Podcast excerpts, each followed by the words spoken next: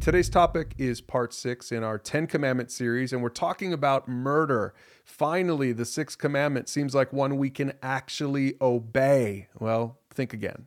First, let's take a look at some statistics. How many murders were there in the US in 2019?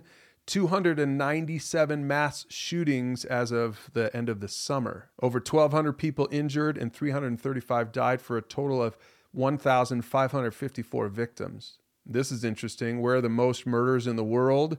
Ranked by city Tijuana, Acapulco, Caracas, Venezuela, and Ciudad Victoria, Mexico. Stinks to live in those places. Now, let's get back to the Bible and see where this first shows up. Exodus 20 13, it says, You must not murder. One of the shortest Bible verses of all. And really, when we dig a little bit further into the Bible, we understand that the reason murder is wrong is because people matter to God. Human beings are a special form of creation made in the image of God.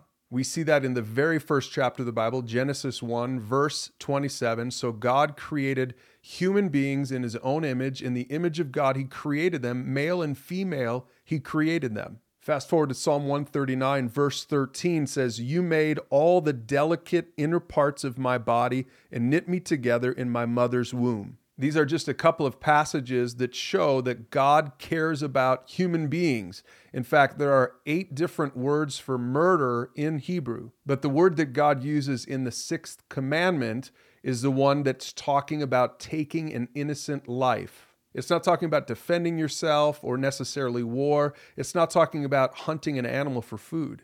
The sixth commandment is talking about taking an innocent human being's life because people matter to God. Murder is wrong. But as we move into the New Testament, we see that Jesus has a broader definition of murder than we do. It turns out that the sixth commandment not only prohibits violent acts of murder, but all violent intentions of the heart. In Matthew 5, as Jesus preached his Sermon on the Mount, he said, You have heard that our ancestors were told, You must not murder, and if you commit murder, you're subject to judgment. But look at what Jesus says in verse 22 But I say, if you are even angry with someone, you are subject to judgment. If you call someone an idiot, you are in danger of being brought before the court. And if you curse someone, you're in danger of the fires of hell. As you read these verses, in fact, as you zoom out and read the entire Sermon on the Mount, you'll see that Jesus is talking about going to the heart of the law, not just going to the letter of the law. And if people matter to God, then not only murdering them is wrong, but having a murderous heart toward them or having an attitude of violence toward them, that's wrong also.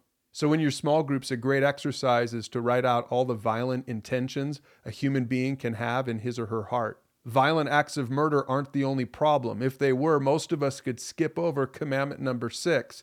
But as it is, according to Jesus, we all have something to learn from this. And really, here's the point the Ten Commandments demonstrate that our sin problem goes deeper than we think. This is true of Commandment 6 and really of all of the commandments.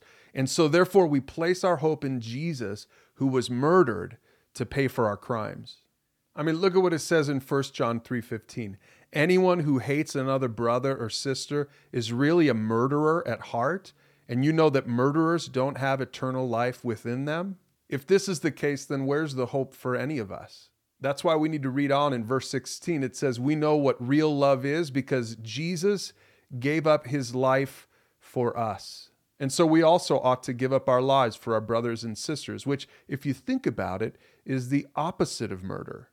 This is exactly what Jesus did for us on the cross, and that's why we can place our hope in Him. Even if we can't get commandment number six right, which is probably the easiest of all of them.